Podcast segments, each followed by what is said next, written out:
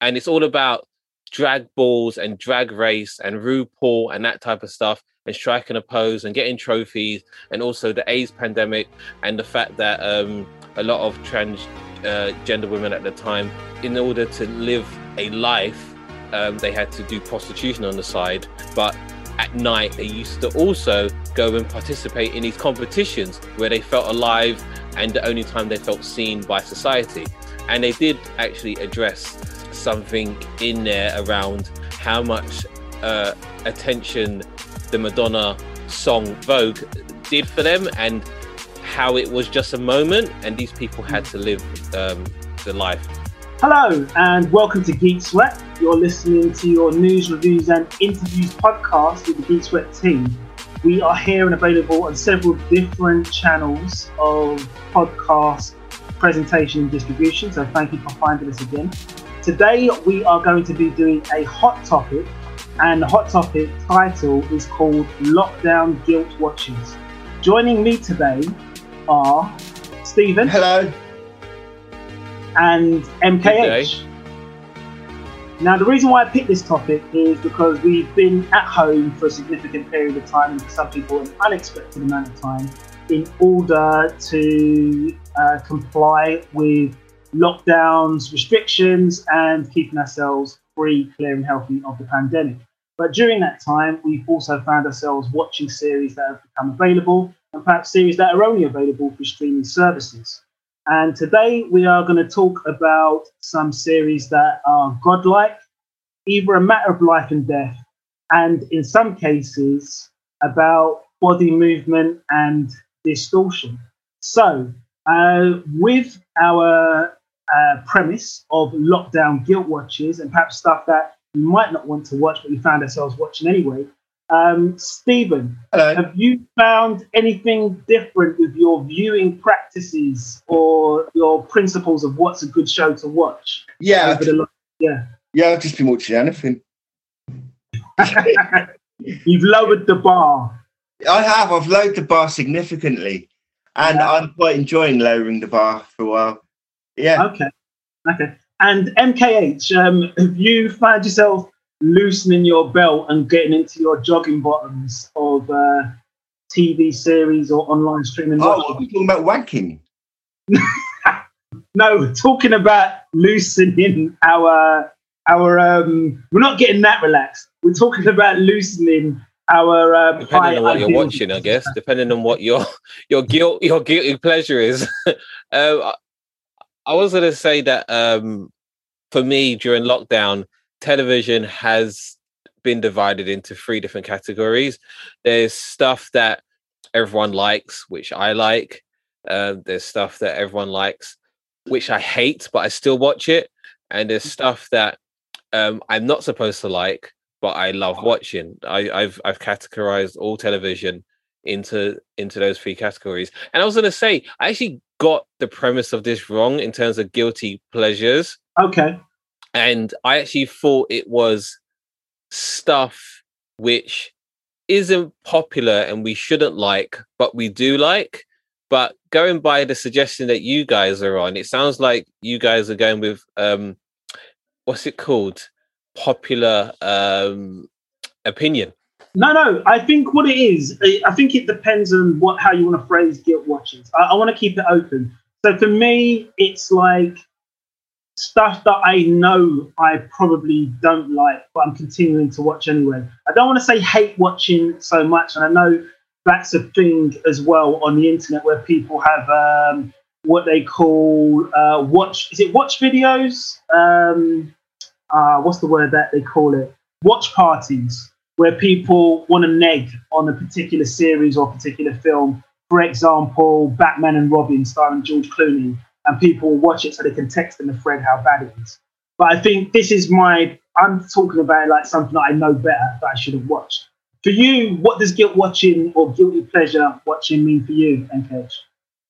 Um, so something that's really bad, um, the general consensus that it is really bad but mm. you still enjoy it. It still brings you joy. So sure. similar to watching The Room or Bird Demic, those okay. two masterpieces. So just going as a quick round table, just the titles only. Um, Stephen, what are you? What's your opening gambit? What are you going to put on the table? Antiques Road Trip. Antiques Road Trip. So this is the BBC One series, which I'm guessing is on Yeah. the iPlayer. Yeah. Okay. Yeah. Anything else?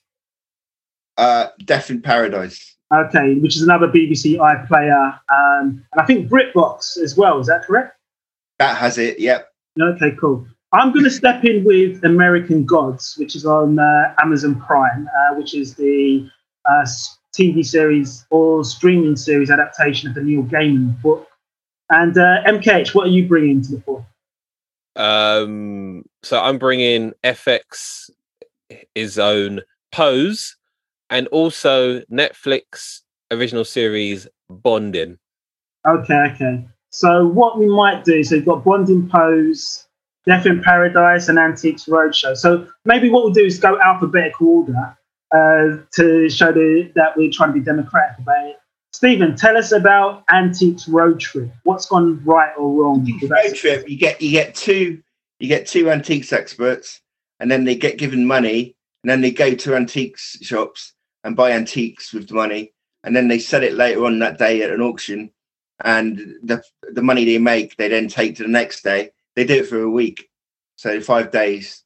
They all go up each day, and it's very relaxing.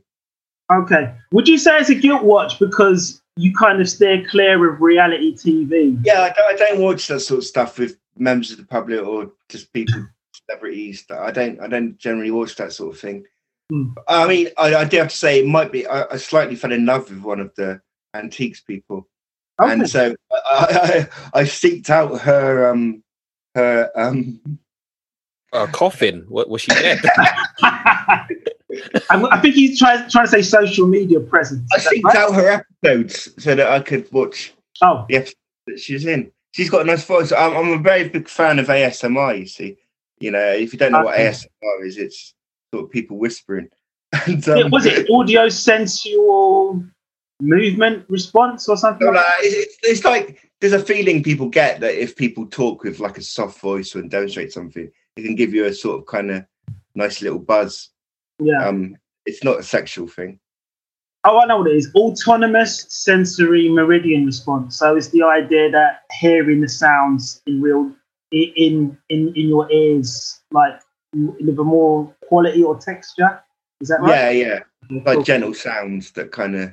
It's, it's like like it's a lot of ASMR is girls with soft voices kind of explaining Um, things. MKH, would you find yourself watching Antiques Road Trip? Because your face has dropped with disappointment in Stephen. Um, I, I wait, is it actually called Road Trip or is it Road Show? Are those two separate genres? Nah. Antiques Roadshow is a different thing. That's when loads of people take their stuff to a stately home. Is that with Fiona- Dave Dickinson or Dickinson? It's Fiona Bruce. Okay, okay. Oh, okay. So the road trip. Okay, no, that's definitely not something I would be interested in. But the ASMR, no A ASMR, yeah, does intrigue me because I'm a massive fan of ASMR. I watch a lot of videos on the internet um, where people get um, their back adjusted, so Yeah. chiropractic work, and there is a massive community of people that like listening to women eat cereal. Yeah. So I'm right there with um with Stephen in regards to having uh, uh I guess sensory stimulation from from what I hear. Um so I must say, mukbang, I think, is an extension of that as well, isn't it? mm, yeah, exactly. Um but what the question I have for for Stephen apart from this particular female's episodes, what else attracts you to it, do you see any great finds on it? Like, do you do you find yourself going into your cupboard and and searching for stuff that you could possibly tout on there? Well, to be fair, you can actually. I, I put, you probably learn more in an episode of Antiques Road Trip than you do on any other program you watch that day. Because even because when they're going through like the antique shops, they'd explain where something is and where it comes from, and you get a little bit of history. So you do actually. I like that you learn stuff as well, and it's all very gentle and kind of Yeah. yeah, Very peaceful and relaxing. yeah, yeah. But Takes you, away from the stresses of the world. yeah. Okay. But no, I, I haven't. I haven't seen any. No, I don't have any antiques, anything like that. Really, Okay. No, I've got a Doctor Who book that's worth two hundred quid, mm. Yeah. but that doesn't really count. So in your ideal world, you'd want to sell that. You would want to sell your Doctor Who book with the presence of that BBC presenter Yeah, alongside it. yeah, Okay. yeah. Is it a guilty pleasure for you because you think you're above that type of show, or you shouldn't? I feel like I could, I could, if I was to watch TV, I could be investing my time better. Yeah. Yeah, especially if you're just following a few episodes with for a particular female. yeah, Yeah. you could Yeah. you could be doing a lot better there. No, definitely. Okay. So, so let's talk about bonding. Um, that's your pick, uh, MKH. What's happening with that? Yeah, so Bonding is a Netflix original series which I previously mentioned. It was first released on the 24th of April 2019. And each episode is really short. So it's each episode lasts between 13 to 17 minutes and it stars a psychology student who moonlights as a dominatrix and she enlists the help of her gay best friend um, to be her assistant by the way, her gay best friend also works as a waiter and an aspiring stand up comedian with stage fright. So you can hear every single beat about that should repulse me and make me want to throw up all over my bedroom floor. But I found myself really engaged in it. I, I don't know whether it's because I I probably want to do some more research on BDSM or I kind of connected with the gay character not because I have uh, I share in that lifestyle, but because There's no shame should- in that. no, no, there's no shame in that at all. I, I, I, I when it comes to being flamboyant and feminine, feminine, I'm probably the most flamboyant and feminine person on this podcast, Jay included. But what I would say is, I think that um, the stand-up comedian element really uh, drew my attention, and the, I guess the conv- conversion idea that you, you want to be a stand-up but you have stage fright and a fear of, of public speaking i found that really encouraging all, all the other stuff is is really a lot of fluff and there has been a lot of criticism from the bdsm community saying this is like just poor stereotypes and you're giving us a bad image and you, you're you're showing that a dominatrix cannot separate her her her role because it's acting yeah it's acting f- from her personal life and she's kind of blending the two so i i felt a bit bad that i'm kind of um Nominated. i well yeah no not nominating that but um i i am adding to the fact that this will get another season because it does have quite high ratings even though it's given an inaccurate uh, portrayal of people in that lifestyle um, sex sex people tend to be quite serious. sex they? people commercial people. sex workers thank you Sex very much workers. yes I No, no, no, no, no, no. I'm not talking about that. No, no. I don't. I don't mean that. I mean sex people that take sex really seriously.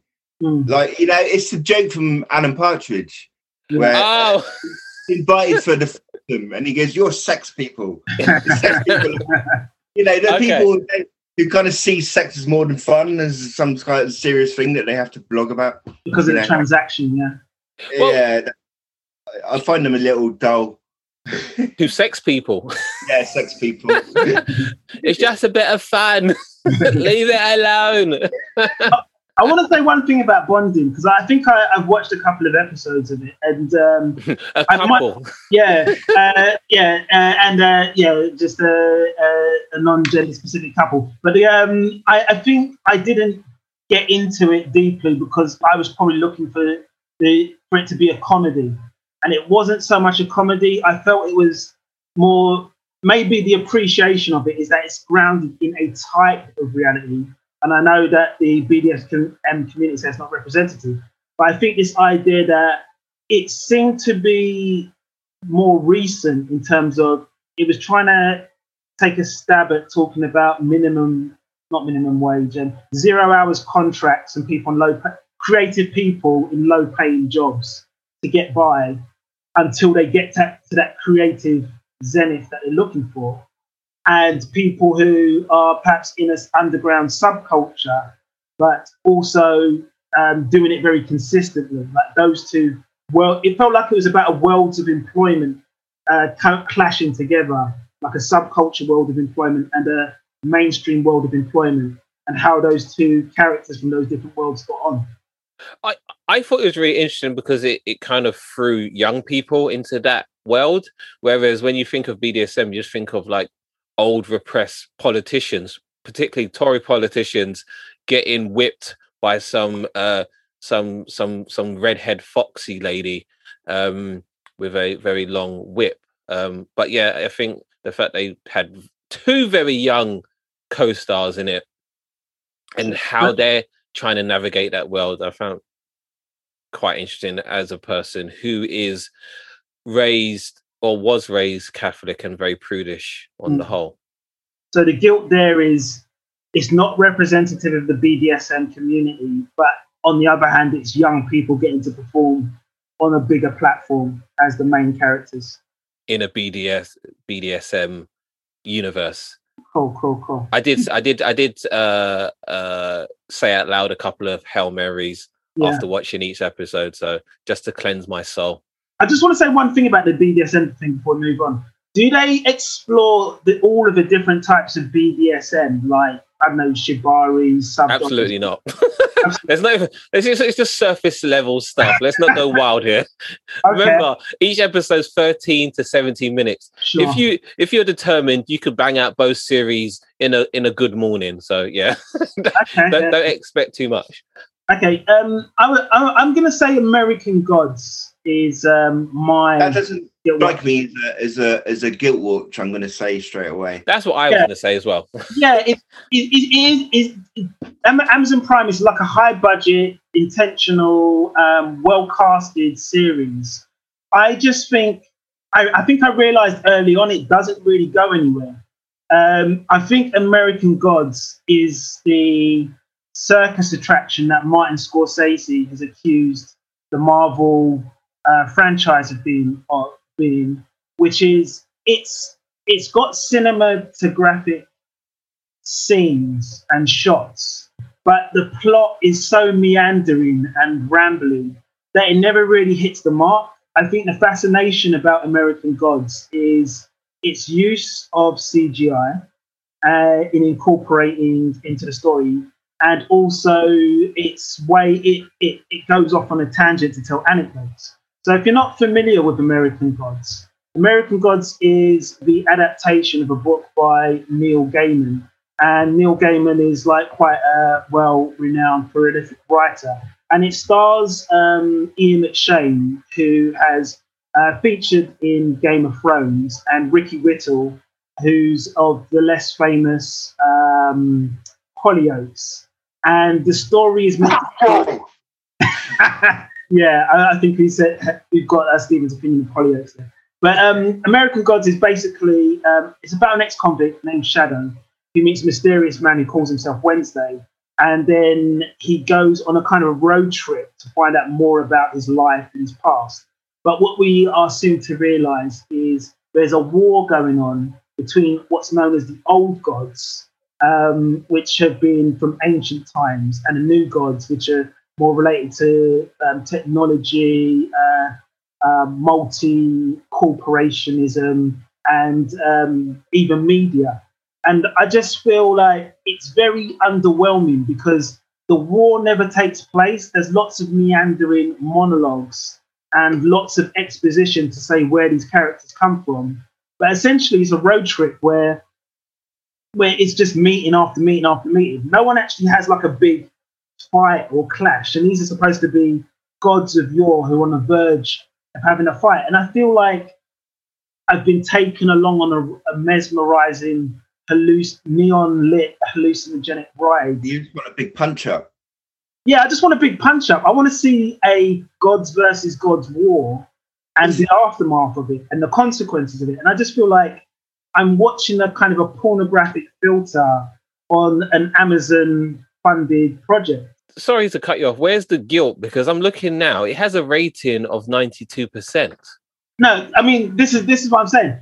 American Gods, I think on IMDb, it started off as a 9.0 um, on the first season rating. Season two and season three have come out, and that's dropped down to a 7.8. And there's a lot of criticism about season two because season two had a lot of characters that weren't really going anywhere, and it was all based on the premise that a war was going to start, and it never really happens. And there's a kind of an annoying character in it called Emily, um, called Laura Moon, played by Emily Browning, who ends up becoming a dead wife, who never really learns or has a proper character arc.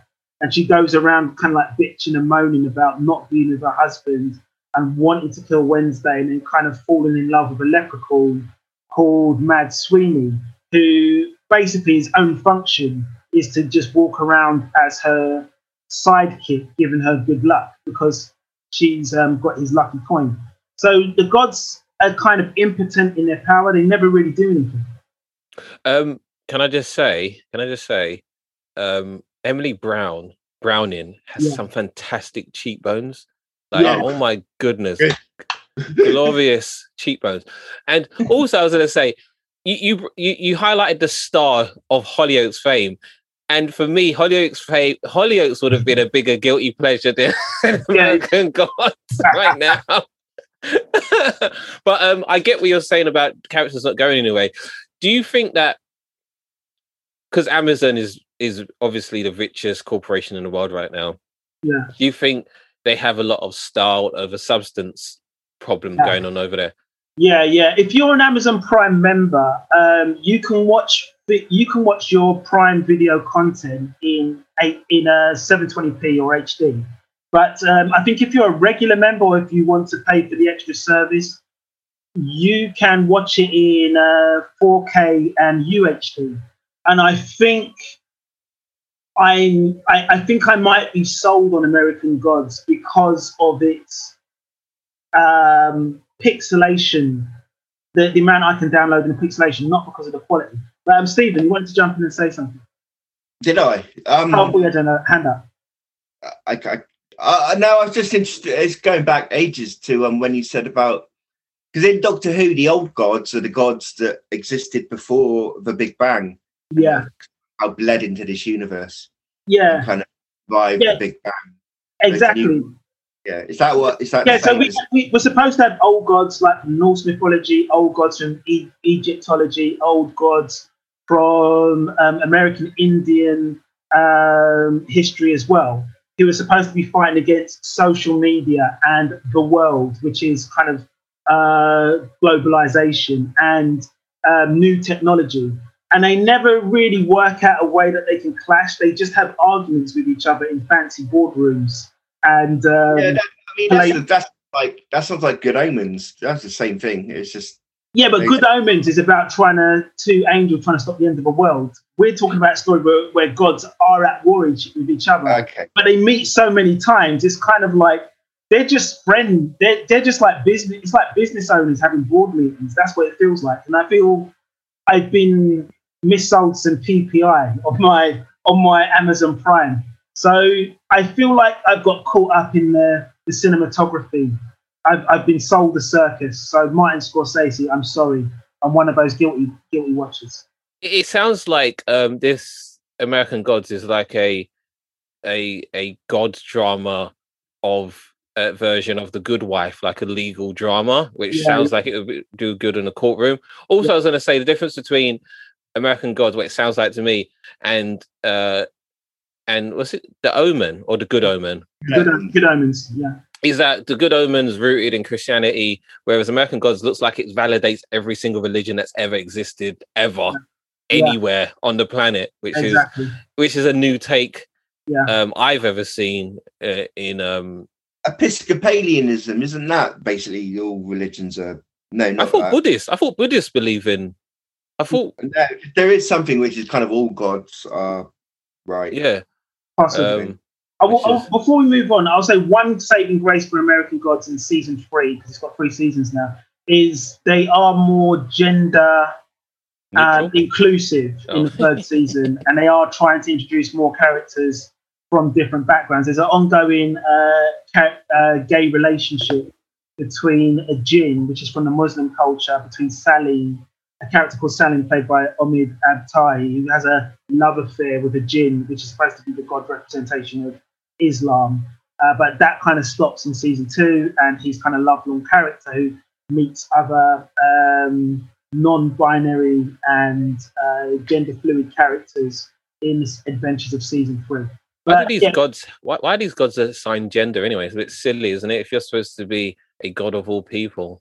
Well, um, you have to ask the creators of that one, so that might be an Achilles heel, so to speak, of that series. Um, but coming over to Stephen, um, you mentioned before um, the one beginning with D, um, Death in Paradise. Death, Death in Paradise. What's going on there? yeah, I Little Taste of the Caribbean, like Lil. I mean, it's everything that a crime drama or crime fiction shouldn't be. Uh, it's just all the characters are paper thin. I've been I've watched like two, three seasons now, and the the, the main uh, female character is called Florence, not Florence, Florence. and uh, I don't know anything about her apart from that she's a policewoman, and I've I've seen her in about you know twenty odd hours of of police work, and I don't know anything about her at all, and I don't know if she's got any family. I don't know. None of the character. It's all yeah, it's all there for the service of the plot. So it's just like every episode starts with murder, and then you know whichever British guy there is over there at the moment, he comes along, and then they identify four suspects, always four suspects, and then he just exactly the same second act going around interviewing everyone and then at the end he gets them all together and then explains to them like in a Poirot mystery he's done it it's exactly the same every episode yeah. Exactly the same. It exists. I mean it's a ratings um giant on the bbc they love it. Yeah. you know, do you, do you think that series suffers from like a white savior complex of having well, that's like the, the British detectives come over? They, you know, it's a it's a white guy in charge of the police, but he's not in charge because Thingy from Rising Damp is in charge, and um, he's in charge. And then he got the cats in it as well, obviously from Red Dwarf. So oh, Danny yeah. John Jules. Yeah, yeah a, a, every black British actor ever, I think, has been in it at some point. Um, they, just sh- they, just shipped them back to where they came from. Every brick box is wet dream. uh, I was going to say, um, but do we know much about Poirot? Do we know much about Columbo? Like, I think the only yeah. the t- do we? Yeah, yeah, but no. In this, I mean, the cat they, they have no characters. The characters have no character. They're just police people, basically. Yeah. And the, the, dialogue is so pedestrian and so, it, it, and yet and I can't take Dougal really seriously as a police officer. Yes. Can we, can we just just step into this because the British detectives who play the lead detective in the series have been uh, Kris Marshall from the famous TV series on BBC My Family. We've had um, Ardal O'Hanlon, who's been from uh, Father Ted. Uh, ben Miller, who's one half of Armstrong and Miller, and Ralph Little, from um, oh sorry the Royle family. So all comedy actors. Yeah. All Wait, is it? It is a comedy though, isn't it? No, no, it's a drama.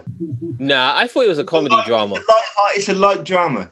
It's a mystery. It's a mystery show. No, because I, I tried to watch one episode and the accents just killed me. I was like, no, nah, I'm not having any of this. So I really thought they they were never taking themselves seriously in that oh, show. No, it's serious as it needs to be to be an actual thing about life and death and murder. Okay, but you did you used to watch Jonathan Creek? Yeah. It's not as funny as It's not like that. It's not as funny as that. Oh no, you got you're you're moving the goalposts. I think because Jonathan Creek, obviously, you had all the murder and stuff, but it still was deep rooted in a lot of comedy as well. Because oh yeah, but that was genuinely kind of funny. Originally, um, Death in Paradise is none of that. None. There's, there's nothing. There's no line of dialogue you haven't heard before in another program. I want to say. I just think, like, again, comedy is sub- is subjective, and I think you are missing the punchlines a lot more because not, di- punchlines are crap. No, that's what I'm saying. So I do think they're a trying. A lot of the comedy is based around a CGI lizard. Yeah. no, no, no, no. this, I didn't I didn't really want to argue this point this much. I don't really care about Death in Paradise like that, but I, I do think they are trying to be a comedy. And obviously, if the jokes are landed, it's trying to be light for a kind of miss for a murder mystery. It's trying to be light, but it's not a comedy. I've, I've got to say something. Um, uh, my mum loves that series, and somehow I think she watches it on BBC when it's on and whatever day type channel it comes on, Yeah. or BBC History, wherever it is. But I think I don't think she watches it for the mystery or the um, comedy. I actually think she watches it because it's a reference point to look at the landscape of back home. So I think she actually likes delving. I'm not sure what Caribbean island it takes. It's place. Guadeloupe. Uh, uh, yeah, but I think she enjoys the scenery, the idyllic scenery of the that they've shot it in because as a It's not the sharp writing. Yeah as a, as a BBC show, it's probably got the most exotic um, locations out of all of the series that they do. Well, can I just say it is a joint production between the UK and France, so that might uh, give you some idea why it's still going. And why Um, it's in I- Guadeloupe. Yeah, Yeah, yeah, and why it's in Guadeloupe. So I think um, it's getting ratings from, from I think both countries. yeah, both both nations and stuff like that. Cool, But cool. um, yeah, no, I that's definitely a guilty pleasure. I would I wouldn't be caught. Yeah, Okay. watching that. It- it's I a, would be caught. I wouldn't be caught dead watching that. They would have to come and solve my mystery of my death for me to be on that show. yeah, and and which uh, white British actor who's a former comedy star would you want to be solving your death? Probably Ben Miller. I like the original. I think everyone else that came after him was just a cheap imitation. Um, I didn't. I didn't like anyone I, I after. could see, see Noel Fielding slipping in there quite nicely. I think I'd pick Julian Barratt if it was for me. I would've think Noel Fielding would be too weird for that island. I was kind of tongue in cheek. Yeah, no, but I was just thinking, like, I, I really just imagined him on the island, like, like doing his his weird stuff, like on Brit- Great British Bake Off. Um, so So, so should we move on to the next one, which is yes, um, you've got a, a strangely titled one or a curiously titled one called Pose. What's going on in, in that? strangely titled. No, I don't know what it means. no. Pose can be anything. I'm thinking of Madonna doing both. Yeah, exactly. That's exactly what it is. Like you got in a nutshell. So like it's basically what what it says on the tin. So Pose is a American TV drama series based in New York City during the 1980s, and it, it has a cast predominantly of Black Americans and Latino Americans of the LGBTQ plus and gender non-conforming, I guess, culture, and it's all about drag balls and drag race and RuPaul and that type of stuff and striking a pose and getting trophies and also the AIDS pandemic and the fact that um, a lot of trans uh, women at the time, in order to live a life, um, they had to do prostitution on the side. But at night, they used to also go and participate in these competitions where they felt alive and the only time they felt seen by society. And they did actually address something in there around how much uh, attention the Madonna song Vogue did for them and how it was just a moment and these people had to live um, the life. Yeah, what what Stephen's doing right now. Very limp limp wristedly though. you know would what? not win a trophy doing that, my friend. When you when you described it, I thought it was going to be something like the Fame series from the 1980s, but now it sounds a bit more like the 1990 documentary Paris is Burning. Is that correct?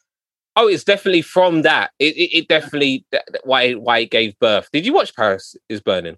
I've seen the trailers. Um, I, I'm ashamed to say I haven't got around to watching it, but I know it's a highly acclaimed documentary. Yeah, it's a fantastic Boyd. documentary. Yeah. and a lot of the storylines within Pose are actually stripped, ripped straight out of that documentary, which was nice to see and and see some recognition in that sense. You know what? The first series actually starred Evan Peters, Okay. which is a massive thing because obviously he is from um, the X Men Fox universe playing Quicksilver.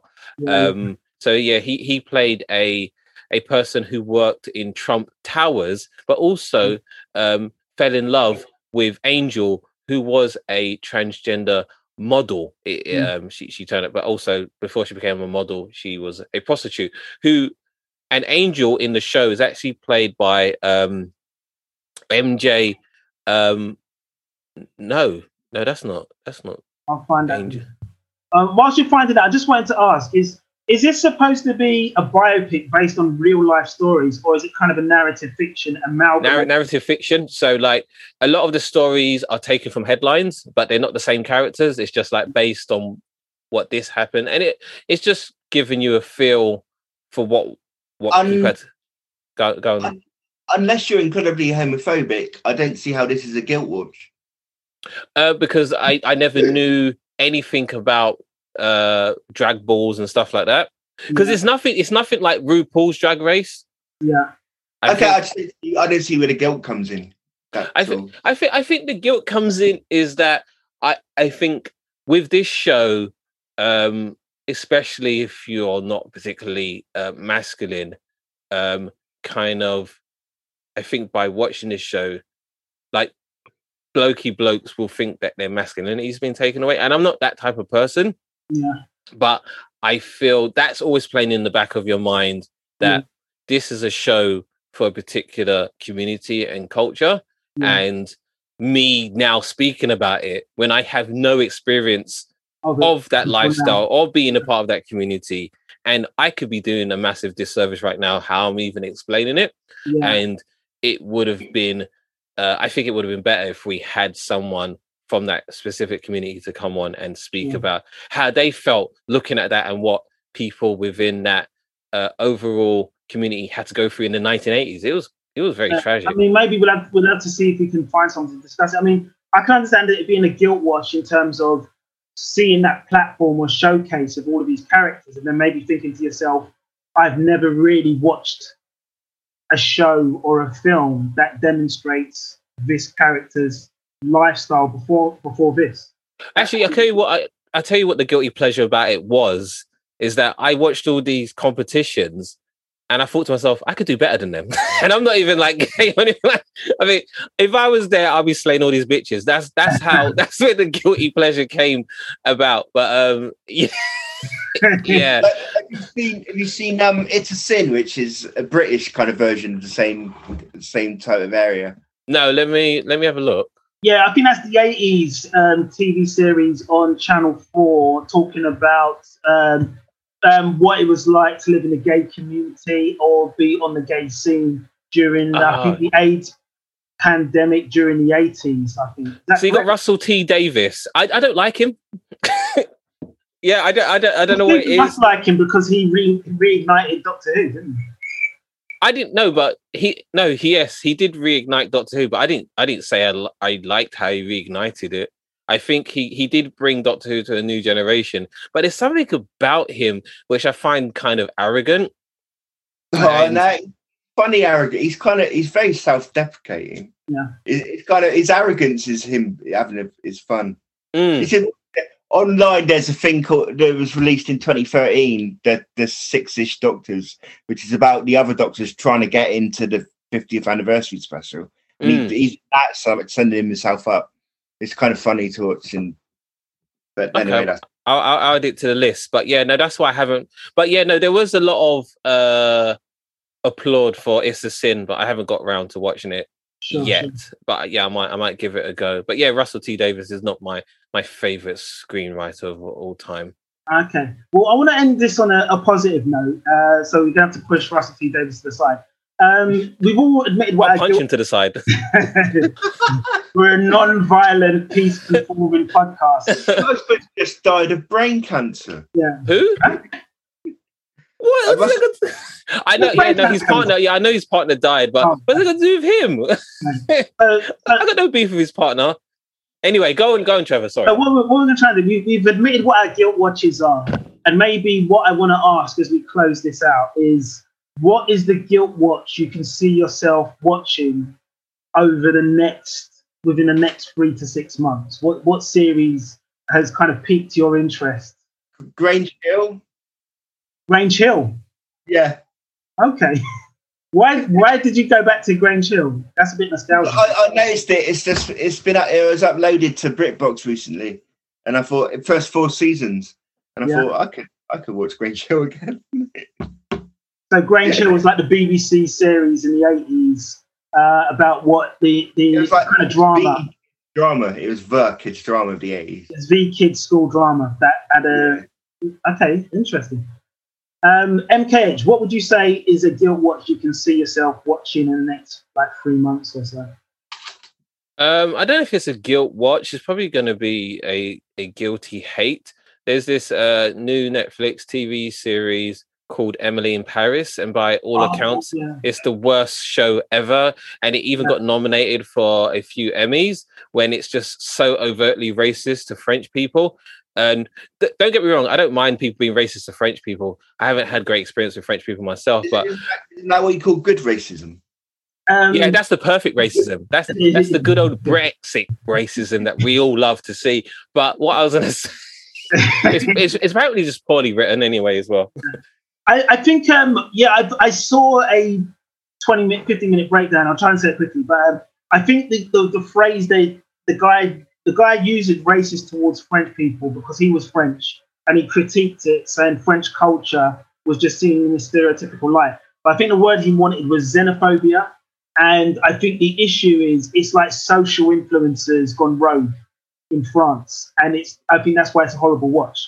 Um, but yeah, if you if you end up getting through one season of that or one episode of that, I salute you. Um, okay. Yeah, I, I'm not. I'm not too optimistic about it. Actually, Yeah. to be fair. Um, Oh, New Girl as well. New Girl Huh? apparently is really good. Someone told me New Girl is really good. New Girl. Okay. That's not guilty pleasure. It's a good show. You're gonna love it. yeah. Yeah. think so. Okay. Okay. Okay. Okay. I I haven't got a guilty pleasure series at the moment, so unfortunately I can't contribute to that. But I I would say I've got a guilty pleasure series that I have that I might recommend watching, a, uh, which is High Maintenance. Um, it's behind so many paywalls, it's unbelievable. So unfortunately, I've had to go around some back doors of the internet to watch it. It's a very it's very popular in America, but I don't think it's well known outside of the US and I think it's an amazing story about um, a guy who spends his time as a weed dealer trying to alleviate the anxiety and stress of his customers. But the story cleverly focuses on why people buy the weed and instead of why um, he how he sells the weed. So it starts off. The web series starts off as like five or six minute episodes, but they got bought by HBO after nine nine episode nineteen episodes, and they did four seasons and I might rewatch that again because I think it's a high quality show. But my guilt from that is I'm not paying Amazon to watch it, so I'm sorry about that, Amazon.